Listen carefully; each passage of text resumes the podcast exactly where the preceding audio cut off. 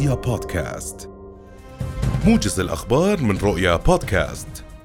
توقعت وزارة الداخلية وقف المساعدات المالية عن اللاجئين السوريين المقيمين خارج المخيمات اعتبارا من مطلع شهر أيلول المقبل وداخلها اعتبارا من شهر تشرين الأول الذي يليه.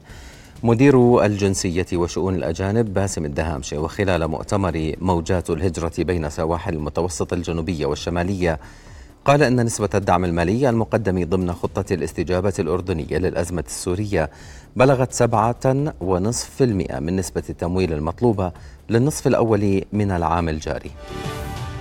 تواصل اللجنة القانونية النيابية اليوم مناقشة مشروع قانون الجرائم الإلكترونية لسنة 2023 ووصف رئيس مجلس النواب أحمد الصفدي خلال ترأسه جانبا اجتماع اللجنة أمس الغرامات المالية في مشروع قانون الجرائم الإلكترونية بأنها مرتفعة بحق المسيئين للمجتمع ببث الشائعات والسموم لافتا إلى أنها لا تستهدف الفئة الحريصة على سلامة البلد وأمنها.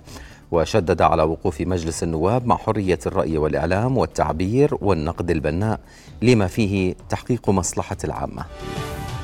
وصل إجمالي قيمة النفط الذي استوردته المملكة من العراق إلى 74 مليون دينار خلال أول خمسة أشهر من العام الحالي وفقا لبيانات وزارة النفط العراقية.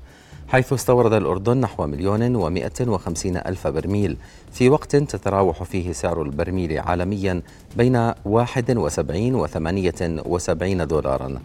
ويستثنى من هذه البيانات شهر نيسان إذ توقف التوريد في تلك الفترة حتى منتصف شهر أيار حين تجديد اتفاق النفط بين البلدين.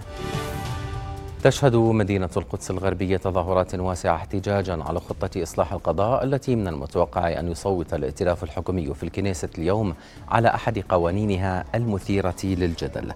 واستخدمت شرطة الاحتلال خراطيم المياه لتفريق المتظاهرين الذين تجمعوا أمام مبنى الكنيسة بعد إغلاق عشرات المتظاهرين للطرق الرئيسية المؤدية إليه. ومن المقرر أن يصوت الكنيسة اليوم بالقراءتين الثانية والثالثة على مشروع الحد من المعقولية الذي يحد من سلطات المحكمة العليا أعلى سلطة قضائية في مراقبة القرارات الحكومية. قالت قيادة العمليات الأوكرانية أن روسيا استهدفت منشأة لتخزين الحبوب في منطقة أوديسا في جنوب أوكرانيا ما أدى إلى إصابة أربعة عمال.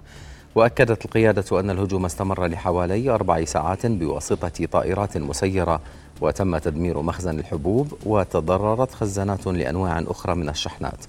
وتعد أوديسا موقعا استراتيجيا للنقل البحري إلا أن المدينة تشهد منذ أيام زيادة في الاستهداف الروسي في أعقاب إعلان موسكو إنهاء العمل باتفاقية تصدير الحبوب الأوكرانية.